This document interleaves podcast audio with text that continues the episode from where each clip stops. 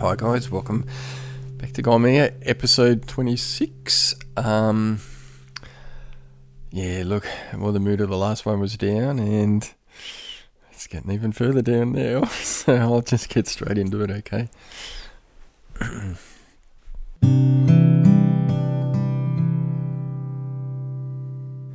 I'm surrounded by darkness.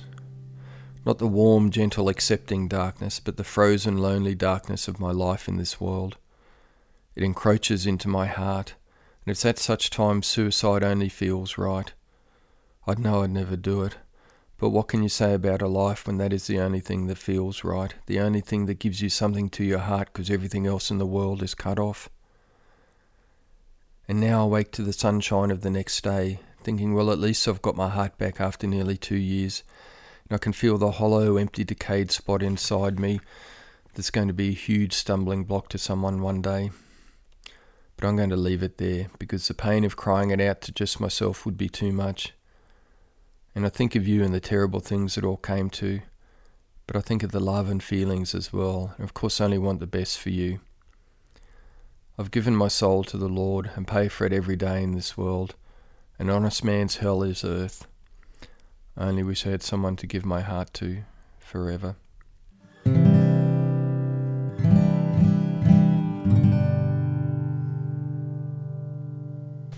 Right. Um,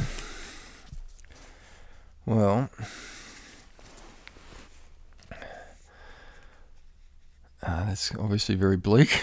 um, when I say after two years, I'm talking about this kind of like two years from because this relationship was actually really nine months, I think it was, but the period with the other girl that you know I hoped for and nothing came of it. So, uh, yeah, it's all pretty intense, and I've given my soul to the Lord and pay for it every day in the world. An honest man's hell is earth. I only wish I had someone to give my heart to forever. And so, you know, again, my idea of spirituality then was it, it wasn't so much that I was being tested, but that I had it like a thing to do, like make the world better, and you know, and that was all about getting results in the world. And if I didn't, then I failed before that. You know, it's a terrible way of thinking, and I still think there's so many uh, religions like that. Or, you know, people who believe religious believers who believe it, and it's just not like that at all. It really isn't. It is about just finding the light in you and letting that shine. You know, a bit of a cliche, isn't that? But that's exactly what it is. Just the love and the spirituality in yourself and just letting that out. Um, it's not a test. And yeah, anyway, look, that's something we'll talk about more. But um, and so, you know, with this thing falling to bits, uh, all I came back to was just my spiritual beliefs. And, you know, at least while I wasn't involved in anyone, anything, back to myself at that stage was trying to see a positive thing in it. But, you know, I was obviously in a pretty bad place. Um, okay, well, anyway, look, stick with this, okay? it will get better, I promise.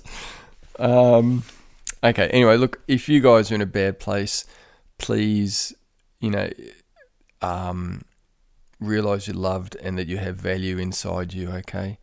And it's just about the way you are. It's not about um, results or anything like that. So just let go, just express the love, okay? You don't need something from other people or or anything that you do need because you're human. You will find that through through the giving, not through prioritizing the needing or the taking or whatever, the forcing or results or anything like that, okay?